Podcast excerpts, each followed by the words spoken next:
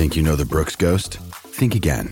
Introducing the all new, better than ever Ghost 16. Now with nitrogen infused cushioning for lightweight, supreme softness that feels good every step, every street, every single day.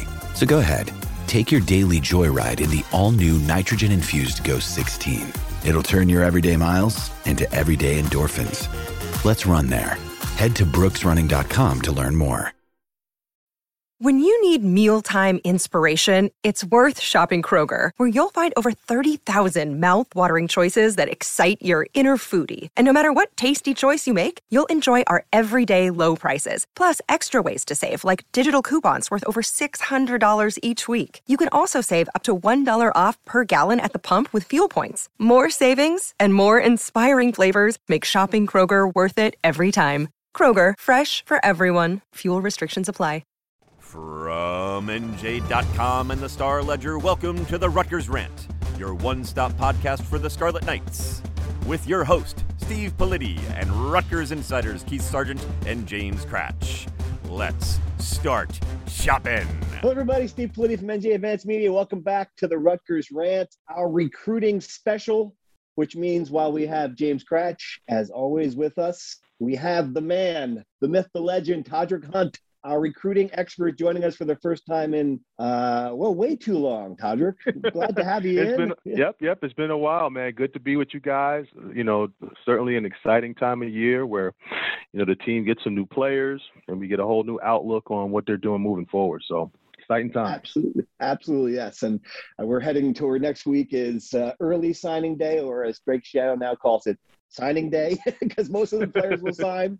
We're going to dive Right. into that uh, you know, before we started on that, though, I really want to talk about the story you did a couple weeks ago on recruiting Black athletes in this time of social change, because I thought it was just a, bo- both a great story, uh, was really well reported, a lot of just fascinating quotes about, you know, how, how recruiting has changed because of what's going on in, in, in society, in the world. Uh, I, if you haven't read it, folks, I want you to read it. Please do. But but just the general synopsis, Todd. I'm just curious what you know, in reporting this column, what surprised you? Was there anything that you didn't know that you discovered while you were doing this? well i didn't necessarily know that that four out of five recruits you know that Rutgers were were recruiting were, were african american Wow. Uh, I mean, that's that's a pretty big number, um, you know, and obviously the impact that um, they've had on the program has been huge. Uh, it's certainly a, a polarizing topic. Um, you know, uh, my editor actually uh, brought the idea to me, and initially it wasn't something I was um, too excited about taking on. Obviously, it's a it's, it's a heavy load.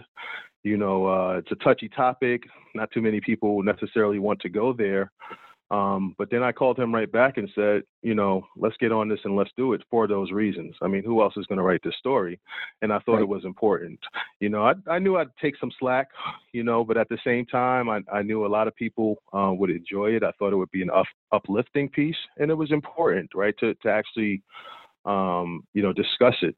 Uh, the big monster in the room in 2021. It's a different day, a different age, and how does this affect recruiting and, and the questions that that these parents have uh, for their kids sending their kids off to college. Can they wear their hair the way they like to wear, wear their hair? Will their coaches be there to support them? You know, will they be ingratiated in, into the program and made to feel comfortable? Um, and uh, I think we got all those questions answered.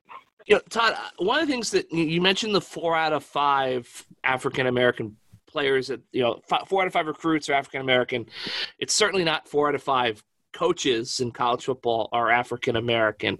So I guess when you talk to recruits, what was their kind of response about the fact that there's a disparity still?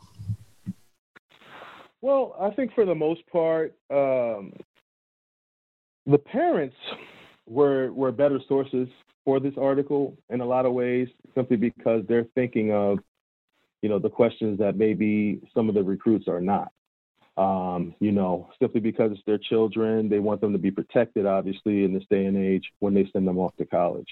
Uh, so for for the recruits per se, they weren't necessarily as concerned as as I'd say the parents were um, and just being forward thinking and just looking how you know society affected uh, affected different things.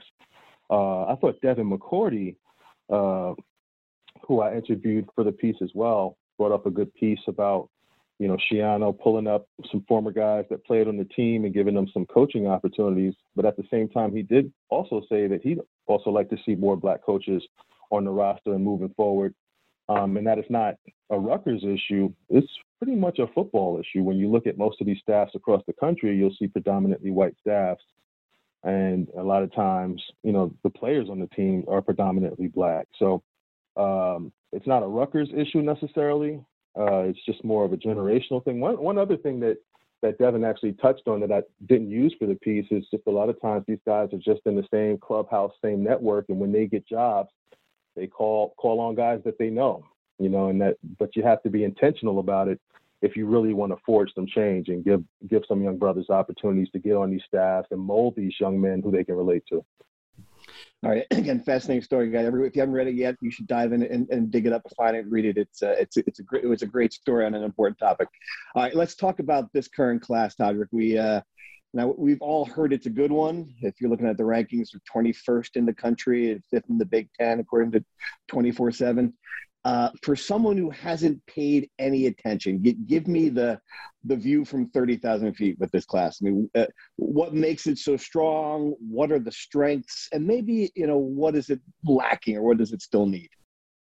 Well, the quarterback, you know, obviously is, is is the big glaring thing. We don't we don't associate Gavin Wimsatt with this class simply because he's all, already at Rutgers and you know played in some games, but he is a member of the class and he's probably the best one that Rutgers ever brought in. Now, do they develop him and get him to where he needs to be, where he can come out next year and, you know, affect some change? Uh, we'll see. But he certainly has the skill set, um, the tools. I know they're excited about him. Uh, I've heard he's a quick study. I hear he's, you know, uh, very personable. Uh, he's good with the guys. They've all embraced him. He's got a great attitude, um, and he's a great teammate.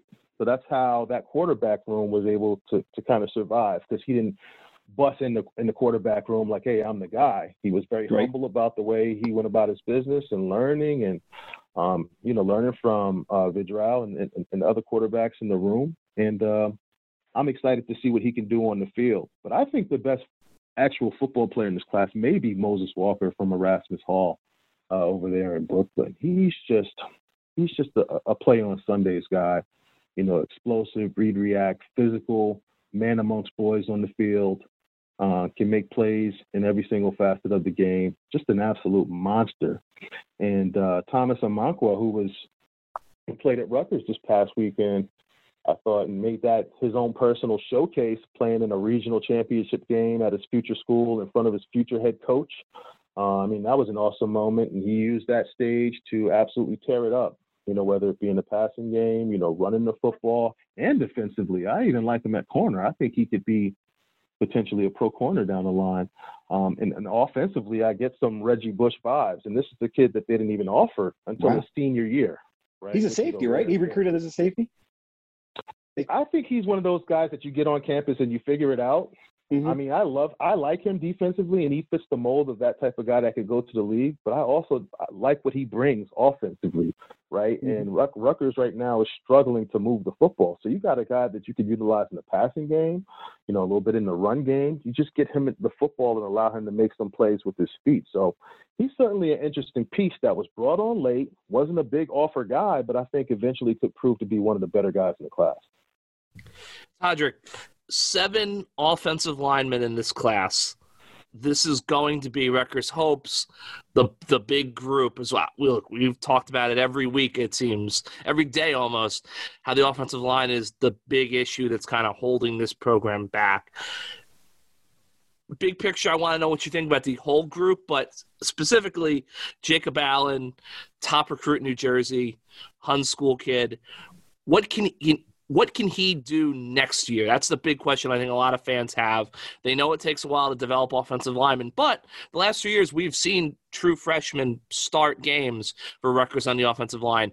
Is Jacob Allen a guy who can step in immediately? Well, we saw uh, back in the Anthony Davis days when they got him on campus, big time recruit offensive lineman. The way Greg did it was he worked him in at offensive guard first so he could get his feet wet right? So when you play guard, you got help on both sides of you, right? You're playing in a small space So there is room for error, right? If you're a big physical kid that can get off the football and create space, a lot of times a coach will take a guy like that, insert him there so he could get used to the physicality of the game, right? And then eventually, if he's a tackle type, branch outside the tackle where he plays on a little bit more of an island. So I could see potentially Greg getting Jacob involved uh, in a role similar to that.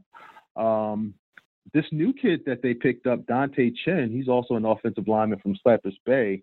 Um, uh, a Jamaican young man that they just added on. He's actually the lowest ranked recruit in the class, but he's actually similar uh, to Jacob Allen. I mean, and, and, I just love the way this kid run blocks. He's a guy that you can put in a tight space and just tell him to move forward uh, and move some bodies around. So, um, and, and, and, and the theme of the class too is these are all big, massive athletes. I mean, the Amir Stinnett kid I mean, he could end up being a really good right tackle.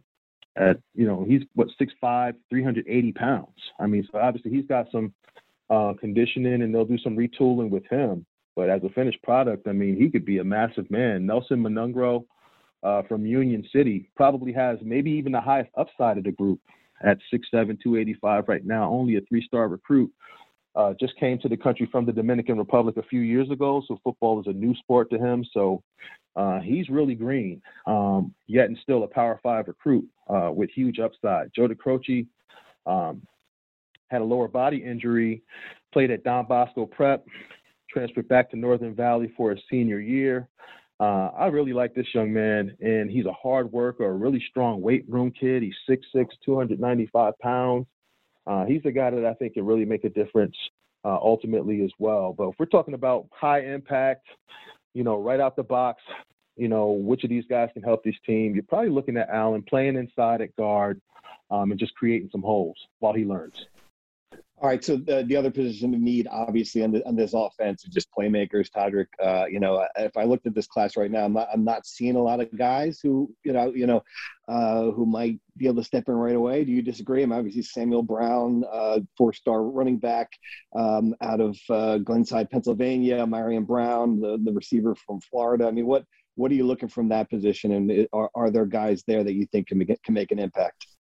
Well, I really like Samuel Brown. I mean, he is just a, a, complete running back, and he looks like those guys that plays on Sunday. He's a humble young man and just a talented offensive player. Um, the thing is, I, in speaking to his mom for the Black recruiting story at the time, she told me that he would not be signing in December. Uh, he was all in with Rutgers, but ultimately she wanted him to get his full high school experience. So I don't know how that um, affects his ability to potentially play early you know, or whether or not she'll change her tune, he'll change his tune. Um, but ultimately, he's the type of player that I could see finding some kind of way to impact Rutgers, especially with Isaiah Pacheco leaving, uh, leaving and moving on to the NFL. Right. Uh, Marion Brown, another uh, four-star type receiver uh, out of Florida. Those guys always bring that Florida speed, and when you can run faster than everybody else, you always have a chance to get on the field. Obviously, um, Rashad Rochelle may be the absolute wild card of the bunch, probably the fastest guy in the entire class. Uh, just an absolute jet. Played some uh, quarterback in high school, was more of a dual threat, but athletically he's just one of the, the most talented players in the entire country. He'll move to wideout at Rutgers uh, and be a piece for Gavin Wimsatt to work with. Two guys that know each other from the quarterback circuit, competing at camps, and came into Rutgers with a buddy system. I actually wrote, wrote an article on that a few months back as well. Uh, so they got a couple guys that you can look to put the ball in their hands and hope that they can produce some things. Uh, Thomas Amankwaa at the top of my list, just a guy that's absolutely just dominated this past year. 29 touchdowns on the ground, over 2,000 all-purpose yards. So I'm sure they'll be looking to get the hometown kid involved. Todderick, obviously we've talked about Wimsatt a lot, and obviously you've mentioned a couple times. I'm just curious, long term, like big picture, what do you think about Rutgers quarterback recruiting? I've had this question from a lot of people because they didn't bring a scholarship quarterback in in 2021. Obviously, Wimsatt is 2022. I don't believe they've offered a single quarterback in 2023 yet. I know it's going to be hard to get someone to come here with Wimsatt here. And I also think it's going to be kind of heightened the, the intrigue because obviously Marco Lainez at Hun is going to be one of the top quarterbacks in the state in a while. So I guess, how do you think that's going to work, I guess, for Rutgers and for other schools in the transfer portal era. Do you think we're going to get to a point where you only bring in your big ticket scholarship quarterback once every three classes as opposed to one a year? That's a good question in the in, in the transfer portal era because these guys, you know, they just don't stick around. They don't stick around anymore, and you really have to sit and think, you know, of the value of having a number of these guys on staff. Simply because only one guy uh, can obviously play at a time. You know, the quarterback position has always been a tough one for Rutgers, right? To get that one guy that can really change the game with his arm, you know, with his mind, um, that can really run the offense, you know, not make a lot of mistakes and get get things buzzing. They've never really had that. You know, Wimsatt is probably their first opportunity to have that uh, in New Brunswick. I remember when they recruit, were recruiting five, six guys in his class, and they ultimately always wanted Wimsatt. So to get the one that you actually wanted uh, in college football recruiting, especially at the quarterback position, is a huge thing. And they wanted him because he has a, a, huge arm. He's a tremendous athlete. He makes good reads. He's a quick study. And he's also a leader and a kid that other people like. So I think they hit the jackpot there. Now, do they develop him into what he could be? You know, it's up to them to do that. Um, they, you know, Rutgers has struggled developing guys in the past, and uh, but but they haven't had a lump of clay like this one. So I, I mean, it's really uh, exciting to see. I think they've galvanized the class around this young man, and you see him on Twitter uh, retweeting guys. You know, really looking to have guys join him in his fight to make Rutgers a competitive program in the Big Ten. All right, so this is what everyone wants to know now. As, as we get into next week, what possible uh, additions or signing day surprises are there? Will there be flips one way or the other? I mean, the, the three three names I'm seeing a lot are Jaden Bellamy, uh, Jaden Gould, and uh, the kid the kid from Union whose name I will not try to pronounce. I'm hoping that you, Davison, give it to me, Todderick. How do you pronounce it? Right, Davison Igbinosun. Right. Igbinosun. So, so, Right, right. As far as Bellamy, I, you know, Bellamy right now is is committed to Notre Dame. I don't see him uh, changing tune uh, simply because uh, the gentleman Freeman that was promoted to head coach was actually a guy that recruited him. He's comfortable with him, and he is centrally in their plans. Uh, so I see him staying put despite his father, uh, Jay, playing at Rutgers and, and, then going on to play in the NFL for 14 years. Uh, Gould uh, as well. Um, a lot of people are touting Nebraska since he jumped back on the market from USC. Um, it was a coaching, obviously, transition there, and he wasn't prior, prioritizing that transition. Uh, didn't quite feel comfortable there anymore, you know, going all the way across the country. Uh, so now he's certainly reevaluating his options. The thing is, Rutgers never, now I don't want to say never, but towards the end of his recruitment, before he even picked his school, uh, Rutgers didn't recruit him quite as hard as they, they did initially. Um, and then even after he committed, um, they didn't they didn't recruit him. Whereas you know uh, where you have a situation like Davison Igbinosun, when he decommitted, they continued to recruit him. So you know the recruiting room will show you who they want by their actions, right? So I don't see Gould ending up here. I know Nebraska right now is, is a major player in his recruitment. He's got a ton of other options as well uh, but I don't see him ending up at Rutgers. And Davison as well. I spoke to him a couple days ago. He's got his final official visit coming up this weekend to Ole Miss. Uh, he's taken four others, was committed to Rutgers uh, for a bit before opening up his recruitment. His brother, uh, Desmond, is a Rutgers Scarlet Knight, so it seemed like you know Rutgers had a big advantage there. But since he decommitted, you know, around that time and moving forward, it just seems like it's been Ole Miss even though he's seen some different places. I think the consensus is that's probably where he ends up ultimately uh, after taking this official visit. And he saved it for his last one, which sometimes means something. Right. Yeah. Rutgers needed someone to hire Lane Lane Kiffin to get to get that kid, I guess. well, I'll tell you what, the, the, the, kid just got better and better every single year. Um, and in speaking to him, he was actually just named. Uh, uh, well, they don't call it the Army All Americans anymore, but they just call it the uh, an All American. But he made one of the two major All American games, um, and uh, and and it's well deserved. I mean, every single year he just got a little bit better, you know, improved. He talked about adding an inch and about 15 pounds of mass going into his final year, and he really just owned it and went out there and did some some great things. You see a lot of offensive highlights.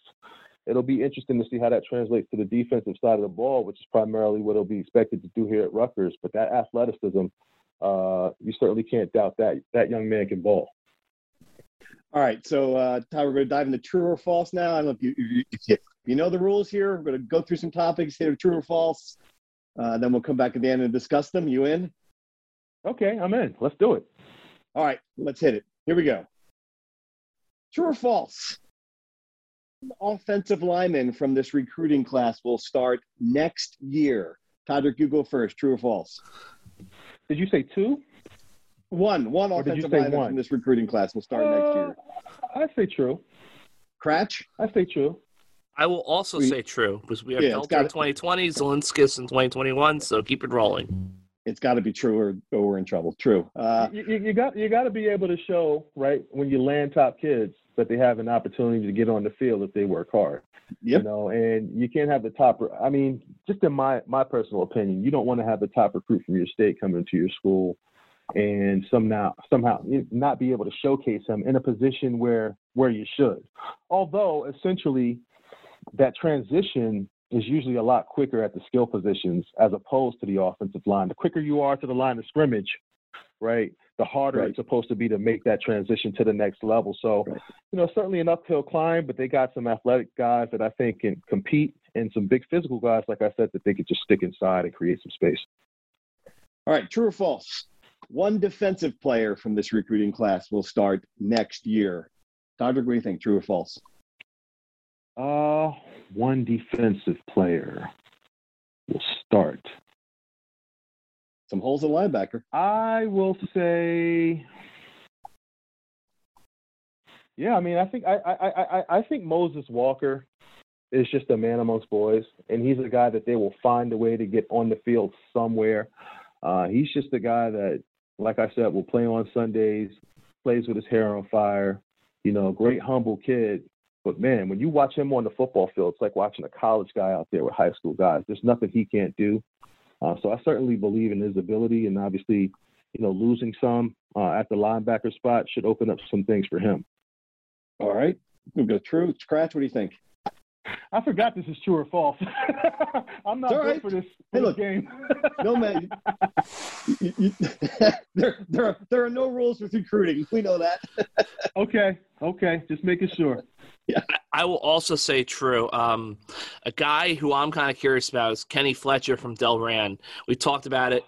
Six sacks in nine Big Ten games this year. The pass rush has to be much better in 2022. And I just wonder if a if a guy like him can flash off the edge, maybe he gets used in similar way to how they used Mohamed Toure in 2020, and he comes in on third down packages to pin his ears back, and eventually I- works his way into a start. I love that you hit on Kenny Fletcher at Crash because he's a guy that I was actually probably going to miss on. I absolutely love his ability. I mean, you talk about a 6'4", what, 235 pound kid. Watch his highlights in the work that he does at receiver. I mean, he's so fluid. I mean, this kid can really, really run, and there's just so many different options on different spaces that they could utilize his ability. You see him in the passing game, defensively, he can do everything. Turn speed to power. You see the physical hits. You know, he's always adding a little extra onto that. He's got a crazy motor. Uh, so certainly, Kratch, he's, he's another guy that I could definitely see impacting Rutgers next year, whether it be on defense, offense at tight end, or special teams. All right, here's another one. True or false? This Rutgers team took a serious hit in the transfer portal since the end of the year. Kratch, you take this one first. Is that true or false? False. False. Todderick, have you been you're following it? Have they lost enough players for you to be concerned? No, I, I, I'd say false. I mean, you know, as far as the quarterback room, we all we all knew what was going to happen with that anyway. That's what happens Right. everywhere around the country now. You're not playing, you take off and try to find a spot somewhere else uh, to play. And I think, um, and, and, maybe a couple guys may be a little a little addition by subtraction.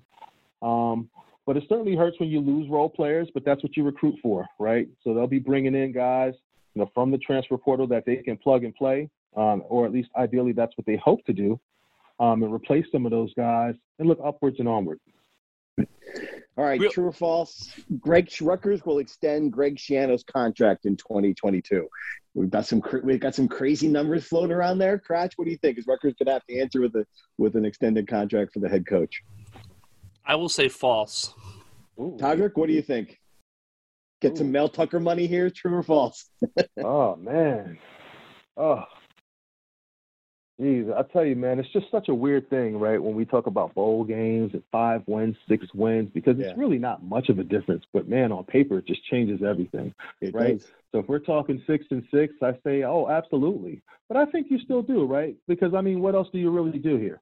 Uh, I mean, he's shown. I think it takes a, a really specific person that understands the, the, the politics in New Jersey and just the way things kind of move to get this thing shaken. I mean, we saw it with Chris Ash, who came to Rutgers and obviously struggled.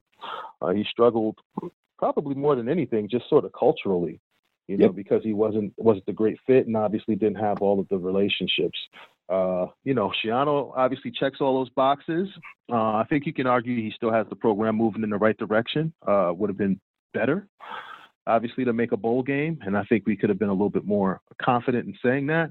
Um, but ultimately, uh, with things moving in the right direction, recruiting going well, you got a quarterback of the future. Tough to not be excited about the future of Rutgers football. I think so. I think it's possible. I'm gonna go, I'm gonna only I'm only gonna say false because I think that uh, uh, it, it something has to happen for it to happen. But um, I think it'll be a topic, absolutely. So, right, My thing true is- false. Oh, go ahead, Kratch. It's just with Greg, it's like even after next season, he'll still have five years left on his deal. Yeah. And I just think, like, look, I, I think the rule is always you got to have five years. You know, you have to extend. I don't know if Greg Schiano, you know, not not to comp- it's apples to kumquats comparison, but like Jim Harbaugh was going into a contract year at Michigan. He didn't get an extension until the end, and then now he's in the playoff. I don't think Greg needs to have five years on his deal to go recruit effectively. I think Greg is one of those guys. It's pretty obvious he's not going anywhere. Right. Right, very true, very true. All right, I mean, it's certainly a, a, a good stance to have and a, and a good way to look at it. Um, and, and then ultimately, like you said, I mean, kids can still come in and get out of here before he would leave under the contract that he's on now. So, so maybe not. all right, true or false? Rutgers hoops is due for a breakthrough. It'll happen tonight against number one Purdue. Kratch seems like a long shot. Do you think they'll play well tonight? I do not. False. Yeah. I think Uh, Purdue Todd. is coming in here to. It's. I have a feeling it's. It's not going to be pretty. First time Purdue's been a chance to win a game at number one. Uh, what do you think? What have you? What do you think? You've watched enough basketball, Todderick? Did you, did you get Yeah. any hope for them tonight? Yeah, I've watched some. I was really excited to see what, what the program would, would look like this season after, you know, such an exciting year last year. Um, you know, you hate to sense a, a bit of a backslide, but there's just too many things. There's too many deficiencies on this team. I can't see them pulling it out tonight. Uh, let's just dive into that then. This is uh, the, this is a, a, a as Brian Fonseca wrote. It seems like the season uh, make or break week for this for for this season right now for this team. Purdue tonight, then Seton Hall like 23rd or 22nd on Sunday. Uh, might be this team's last stand. I mean, it's, I, it's hard to see how they win both, but it's also hard to see how they recover from going 0 and 2, and then they'll be 4 and 6. Uh, I, I mean, we've talked a lot about it. We're all surprised where this team is. Kratch, I don't know. Maybe maybe we were wrong to be surprised. I mean, looking at it now, those those those departures seem to be looming pretty big. I mean, when you watch this team against Illinois, uh, and they get just absolutely clobbered by a very good Illinois team on the road, it didn't seem like they had a lot. They didn't give you a lot of hope there. No, I mean, look, I think in hindsight, our inst- our initial instinct was correct. Losing Jacob Young and Myles Johnson, big problem. I think that Steve Pikiell had, did his best to promote uh, his group. I think that Steve Pikiell, obviously, Steve in, in the future, uh, undersell, over deliver. That's a pretty good motto to go on. I think he oversold and is under delivering at this point. So, yeah, look, I think in hindsight, we probably should have seen this coming. We should have trusted our gut that losing an elite center and a great guy off the bench who was instant offense, played great defense, gonna be a problem. Right. The thing is, even if they go 0 2, they're to play Central Connecticut and Maine. They should win those games, you know, Yeah. knock on wood. They should. And then you're 6 and 6 going into the Big 10 schedule. Maybe you got a chance to fight your way to the NIT, but they've got to get one of the next two. I think that it's unlikely to happen against Purdue. You gotta. Th- th- this is. I think Seton Hall is the test. Like, if they want to have a season, they've got to rise up and find a way to beat Seton Hall. The Big Ten's not as good as it as it as it was last year. Certainly, a lot of weak team. I mean, Nebraska stinks. They play them twice. Penn State stinks. There's still a lot of opportunities to get wins. No, Maybe- no, but like, but remember, this is also a Rutgers team that every even in their best, their two tournament teams, Yeah. They were always good to go out to Penn State or Nebraska or and just lose inexplicably on a Wednesday night. True. Uh, Tommy, did you, I, did you play? I, hoops? I, I thought I thought Jacob Young was just uh, is, is is a huge loss just from an energy standpoint. When you look at this team, I mean, he would just bring that fire, you know, off the bench and that defensive intensity, and that's the type of things that other guys feed off, you know, on the hardwood. You know, guys bending their knees, you know, slapping the hardwood, getting down and dirty, you know, getting on the floor for balls, and just really bringing that attitude. And I feel like some of that is missing from this team. Uh, and that's not always so easy to replace, you know, in a guy that can that brings that and can also play and get you a couple buckets in defense. So, uh, you know, Rutgers, hey, sometimes you exceed expectations so much that they just grow to the point, and, and then when, when you're actually on the bandwagon, hyping them up yourself, like Pikiell did prior to the season, you don't set yourself up for success. Just like Steph Curry going into this uh, game last night, you know, you got all these analysts talking about him, you know, making 16 threes in the game. And it was funny watching him uh, in his, his interview prior to the game. And, you know, Steph is a really, you know, laid back, cool, humble guy, but he actually said it's a possibility, right? So he heaped all of this pressure on himself to go out there and lay a stinker last night. Sure, he dropped six, which for anybody else is like a career night. Um, but he had a rough game. So you never want to, you know, oversell as far as expectations, especially when you're the coach of a team. Yeah, absolutely. Abs- All right, guys, let's let's dive into some Rutgers insider questions. Uh, as always, thanks for subscribing. Uh, if you're an insider, we've we've gotten some uh, new people in here this last couple of weeks. It's been great. So we ask obviously over our, our tech service for questions for the podcast, and uh, we've got a bunch of them. Uh, well, here's one for you, Tavir. It begins. Tony from Lawrence begins. Th is amazing. So it's a big fan. Wow. Uh, oh, great. he, he wants to know any commits that might be particularly wobbly. Is there is there a Hmm. kid who you're like, oh, this uh, this might this might not be uh, signed in, in blood on on Wednesday or Tuesday, whenever it is. Uh, let me let me just uh, pull up this 2022 list so I can make sure. Just run down everybody here. It's funny because I think by this point, once they're once they're wobbly, they're they're almost certainly gone in a lot Like, of ways. I mean, I know there were obviously concerns uh, earlier in the recruitment of Amarion Brown, who's out there in Florida, and it's always tough Yeah. when you recruit these Florida guys, simply because they get so much traffic out there uh, from all of these different coaches and coaching staff members. But as of right now, I haven't heard anything, you know, recently regarding that, and he's uh, still involved in the class. Shooting down this list here. Yeah, no, no, no. I mean, all these guys would be characterized, as far as I know, as solid right now.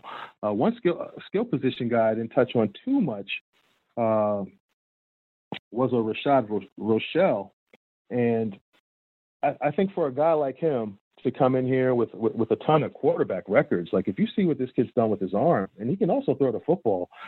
Um, we talked a little bit in the past about him potentially having a little two-way game with uh, Wimsatt and maybe getting to throw some passes in this offense, or some double passes and things of that nature. Uh, Mhm. so that would also be an, an, an interesting piece uh, offensively when you talk about young guys potentially uh, competing early uh, next year. As far as those wrinkles and things of that nature, and that's what I like the, the prior year, not so much this year, but the prior year, and watching Sean Gleeson and sort of the way they competed and did anything that it took to win games. Right, you never knew what was coming. Uh, the trick plays. So I think Rashad Rochelle could fit into that element in that way of helping Rutgers win next year. But you're hoping that Rutgers doesn't have to go to as much of that, you know, in, in, Greg Schiano's third year with the program. Right, right. Let me follow up on that, Todd. I'm curious what you thought about the offense this year. We've talked about it ad nauseum. A lot of heat on Gleeson. I mean, when you were watching it, you know, as a as a football guy, what what, what did you think? Oh, I'll tell you, man. I mean, how many times can you can you, can you throw the ball to the boundary?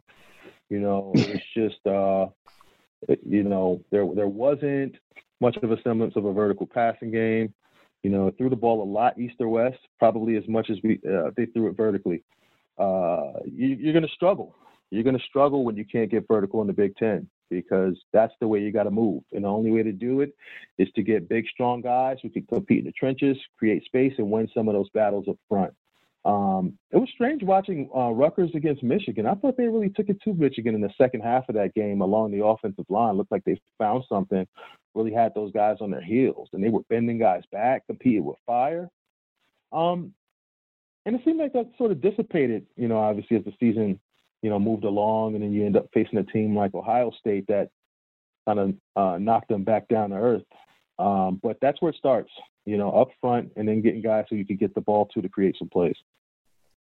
All right, Kratch, here's a question for you. Uh, curious of the NIL breakdown among all sports at Rutgers, high to low and average free sport compared to other Big Ten programs.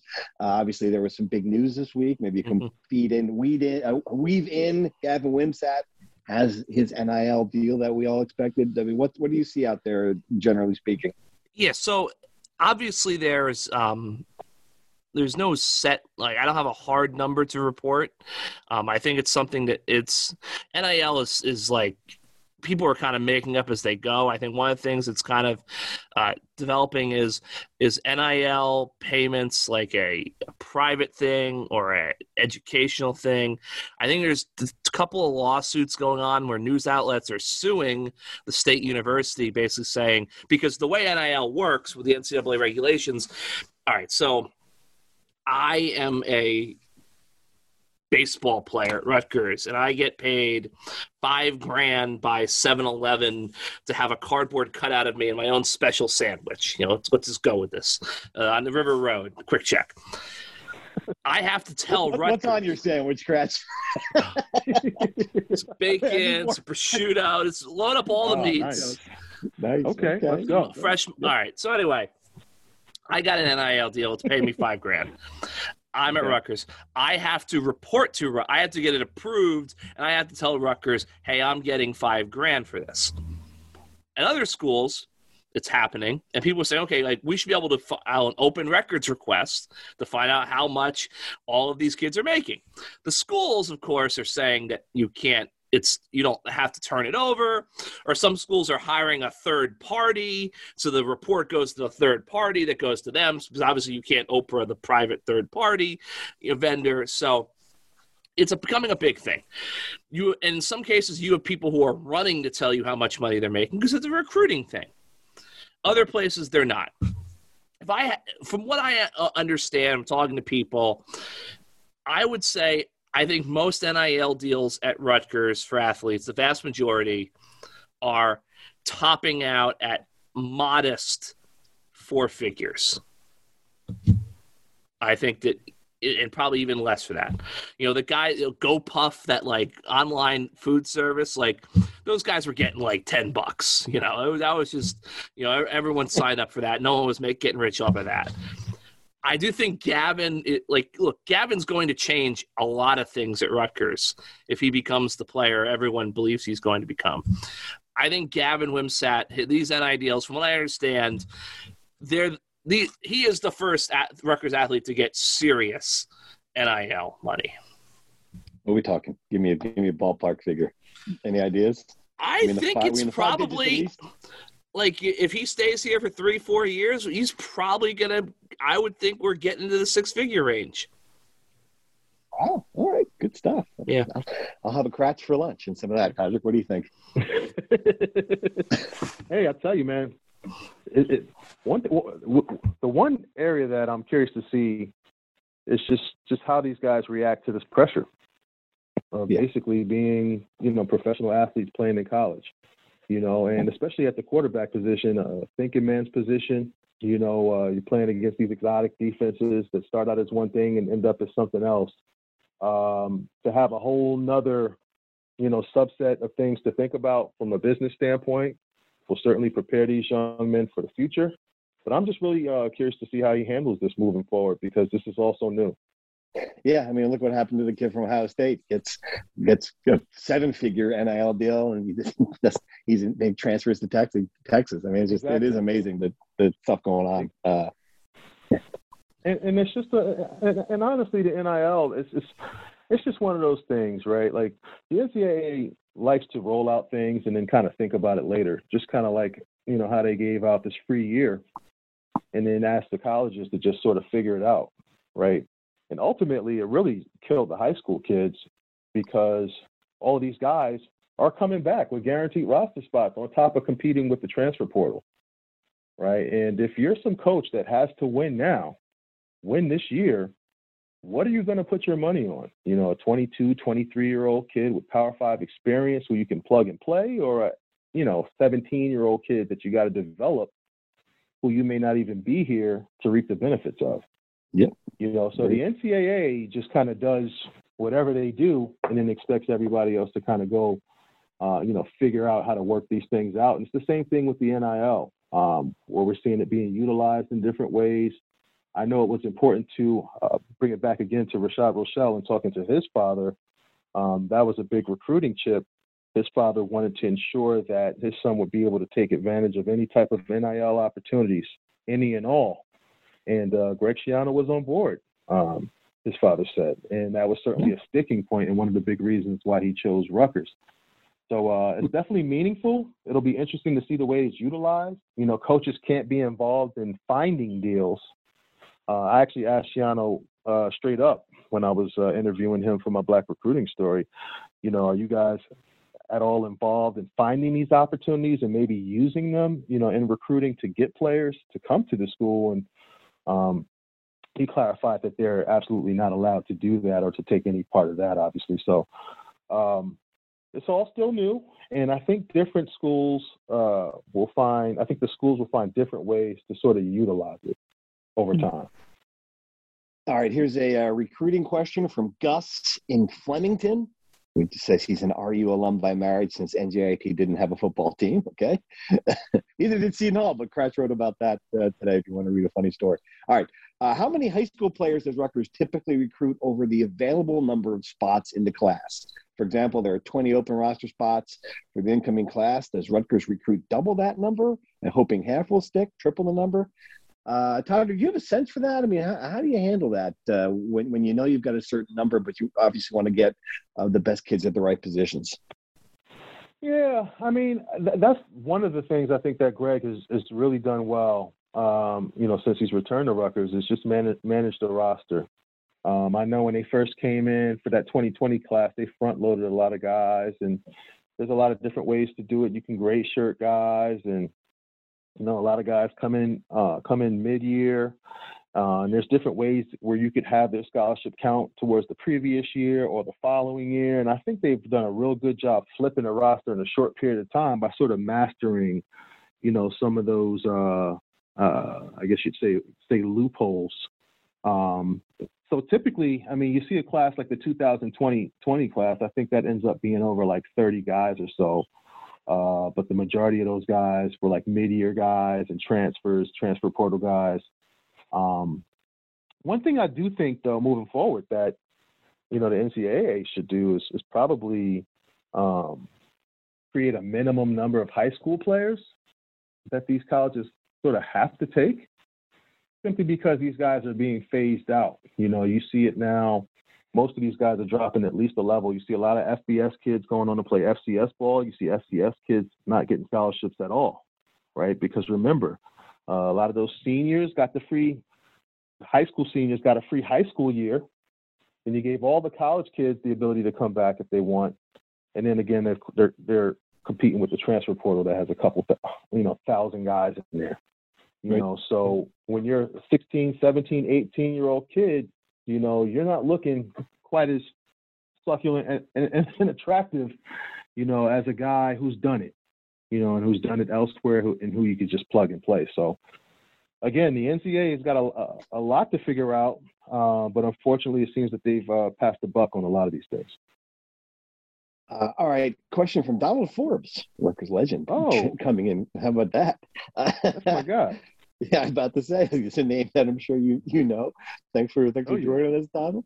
Uh, it says that it wants to know there are a number of job openings in college football. with Temple being the one that might have the most impact on Rutgers. Do you know if any Rutgers staff members have applied, particularly Fran Brown, and their odds of landing the position? Kratch, we've talked about this a little bit.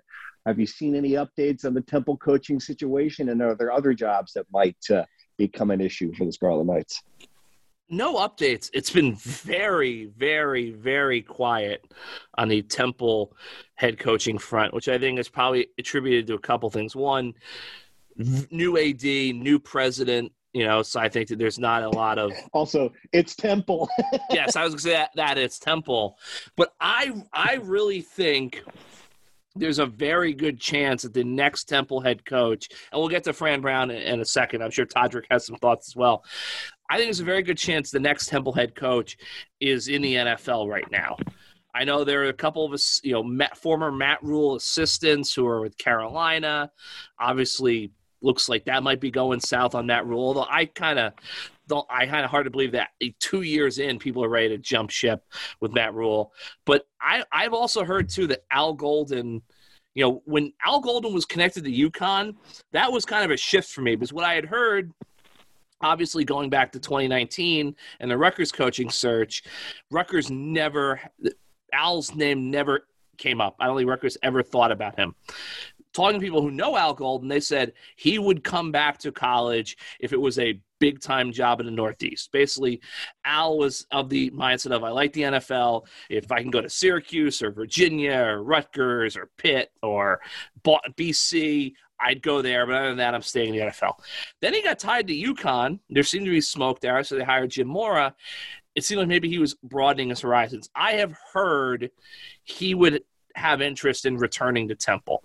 Don't know if Temple has interest in bringing him back. So the fact that it's been so quiet and there's been no news to me leads me to believe there's a very good chance that their future head either they've you know st- they've identified exactly who they want and they're just waiting for that guy's bowl game to be over if it's assistant or they're going to bring someone back from the NFL. As for Fran Brown, I, I just I don't think he's in the mix right now. There, I think people can debate whether that's the right move or not. Obviously, he's had a lot of uh, Temple alumni are in the NFL, you know, calling for his hiring, expressing support on social media. I don't think Rutgers fans have to worry about him leaving. No. What do you think, yeah, I Tommy? mean, T- T- Temple would have to, you know, really come and get him. You know, he's, you know, fought for that job in the past, and you know, um, there's a lot of history there, obviously, with the board of trustees and and, and all and all of that. Uh, Temple would really have to come and get him and show them uh, that they want him, and um, you know, sell him pretty hard on it. I don't see him going and, and fighting for that opportunity. Um, I do know that uh, he's super excited for the challenge here at Rutgers and to continue to improve this program and specifically work with Greg Schiano. Uh, I think those two guys have developed a, a, really good relationship where they work off one another. And he is, uh, and I think Greg is doing a lot of, um, Fran is doing a lot of work here that I think will help him in his pursuit of a head coaching role in the future. And I think he's comfortable uh, in that space right now the other thing I'd add too is obviously there's only 130 FBS head coaching jobs. So, you know, if you get offered one, you, you kind of got to take one, especially if you've never been a head right. coach before. Temple right. is not the job it was, you know, two, three years ago. You know, this right. is not no, the job. It, it's yeah. One, they're going to be financially strapped because they're going to be paying Rod Carey several million dollars to, to not be the coach. They're going to have to pay off his assistants too. Two, they're in the A. The AAC is falling apart. Uh, you know, Cincinnati, like it's it's literally Temple and a bunch of teams in Texas, basically. You know, like yeah, how is Temple going to go into Texas, or how is Temple? Hey, congrat! Like, come to Temple, South Jersey kid. You get to go to North Texas every year. Like, that's not going to. I just don't think it's as attractive of a job as it used to be, which I think also plays into the situation. And on top of that, I think the culture there has changed. I know when Fran was there, uh, he was a big part of the lifeblood of that program when it came to recruiting, you know, coaching, um, and the co- the culture in the locker room. You know, it always seemed like Temple would always get these, you know, good, you know, tough guys, good athletes, but usually they were missing something, right? When it came to, you know, checking all of those boxes, right? But they all had that chip on their shoulders simply because of whatever that one thing that they were missing that didn't allow them to get that Rutgers offer, uh, but allowed them to get that Temple offer, right? That dog, that tough mentality. Um, and when Carey came in, he completely changed the culture there. I know players weren't able to, you know, play music, you know, uh, in certain situations or certain kinds of music. It was just a completely different culture, and that that that stinginess, that grittiness, that kind of uh, you know infused the program throughout those years where they had you know off and on success. I think is lost. So it's almost like starting all over again, which makes it a little bit uh, you know less of an attractive job in conjunction with obviously the conference that they're playing in. All right, fascinating stuff, gentlemen, on, on all this. Thanks for all the questions, everyone, from the and from the insiders. Uh, if we didn't get to yours this week, try again next week. We promise we'll we'll give it a go. Uh, all right, let's. Uh, what else do we got here? Uh, tough loss for women, women's soccer. I, I watched the game. Uh, it was uh, they really could have, maybe even I don't know if should have, but certainly could have beaten uh, Florida State. Kratch uh, season ends in the College Cup. Not a surprise, I guess, but man, it was right there. I did. I don't know if you watched it, but I did. bunch yes. of opportunity. Bunch right of opportunities. There, especially last 10 minutes, you know, ferocious finish. Obviously, Florida State, I believe, won the national title, so they, they lost to the national champion. Uh, great season for them, obviously. But tough to lose it that way. Uh, they had their chances. You know, that one kind of that header kind of hit off the crossbar. It kind of just hung up there in the air for a second. Yeah, you, know, you kind you thought maybe that was going to be the moment they were going to finally nail knock that one home. Hey, I say it. By, by by far one of Rutgers' greatest teams, and you you know you just hope looking forward that they can recalibrate, and I'm excited to see what they bring forth next year. Oh, absolutely. All right, wrestling piling up wins against uh, soft schedule. Can I use that word, or is that not the right word, Kratch? Uh, yeah, I would say soft schedule. I mean, look, I think it all kind of, you know, this is a situation where having a not you know loaded schedule makes sense. There's a lot of guys in that program that just really didn't wrestle last year. I mean, you, the pandemic season was completely and totally strange for wrestling more than anything. They had four dual meets, no open meets. They had a prolonged COVID shutdown, and then it was the 10 guys go to the Big Ten. So you've got a lot of guys in that program, you know, young guys who wrestled, you know, one bout you know in 2020 21 so i think it made sense for them to load up on, on dual meets to get guys in the lineup uh, business is about to pick up though. They're hosting Army at, at Jersey Mike's Arena Friday night. Um, they should beat Army, but I think it's going to be a good scrap. I think if Army can pull an upset, you know, a, a couple of spots, we could be looking at a five-five bout split when it goes to bonus points. So uh, th- they should beat Army, but you know the, the cadets are going to come down. They've got some ranked guys. They're going to be a real test, and then the Midlands at the end of the month, and then it's it's Big Ten dual meet season with Rider and Princeton also looming. So they're about to really get into it. The schedule's about to get a lot tougher, and that starts against Army. I hope I would hope Army's good in wrestling, right, Todderick? I mean, that would be a you you you'd, you'd expect. You'd expect, but I'll, I'll tell you, man, there's there's there's really no sport like like wrestling. I mean, did you wrestle just, in high school? Did you wrestle? I I didn't wrestle, but my son did wrestle. So he wrestled for I want to say one year, and he wrestled for a couple years uh, in middle middle school. And I'll tell you, man, it's just it's just the most intense thing being on one side of the mat, staring into the eyes of another father, and your kids are on the mat getting into it. Your kid pins his kid, and you see the defeat in his eyes. You jump up on that mat. You're just super excited. There's no better. Maybe maybe getting a sack or a strip fumble comes close, but it's that type of feeling when your kid pins another kid, it's just it's just awesome, and the energy uh, that this Rutgers uh, wrestling program brings, just just year after year. You know, unfortunately, we've had the, the the pandemic, which has slowed some things down, and think, you know, maybe made some things change course. But uh, you know, these guys compete, and they got a national wrestling program up there at Rutgers. Yeah, absolutely. What's the closest you've ever come to wrestling a, another parent at a, at a, sporting event? well, I'll tell you, I, I, was always parent slash coach, you know, so I was one That's of those true. Uh, one of those real fiery guys. I think uh, uh, maybe we played uh, Silk City uh, my son's eighth grade year when he was with uh, the Matawan Huskies. We had a, a bunch of top kids in the state on that team, and Silk City's out out of Paterson, and they have a really talented team as well. And I tell you, with, with, with, two really good, tough, talented teams to meet on the field, there's just really no give. So that almost mm-hmm. boils over into a full full blown riot, uh, which I was kind of kind of the center of, just sort of pumping up our guys, getting them ready to compete. So we actually had to leave early uh, before the game ended uh, because it was becoming such a volatile situation. Wow, that's definitely one of my uh, one of our closest calls. Oh, but I'll tell you, uh, uh, Rooks was on that team, uh, a kid that Rutgers ended up recruiting, and now he's at the University of Michigan. And a couple guys there, a couple guys on that squad. Taiwan Malone was on our team, and another guy mm-hmm. that Rutgers recruited. He's at Ole Miss now uh, a bunch of names. Oh, oh, Jaden Gould was on that team. Jaden uh, Gould and, and Jaden Bellamy, two two DBs that are also Rutgers legacies who Rutgers recruited. So um, that that was certainly a, a, fun day. Absolutely. All right. Well, look, we, thanks for coming on. We certainly will not wait this long to have you back on because it was great. We really enjoyed your insights. Uh, good luck next week. I know it's I know it's your it's your uh, it's your busy week of the year. So uh, so enjoy it, and, and we look forward to reading your stuff looking forward to it, guys. It's been my pleasure, and uh, let's go get them. All right, Kratch, I'll sign off for, for you as well. Thanks for listening, everybody, and we'll be back after a sunny day with some more basketball to talk about uh, soon. Thank you for listening to the Rutgers Rant.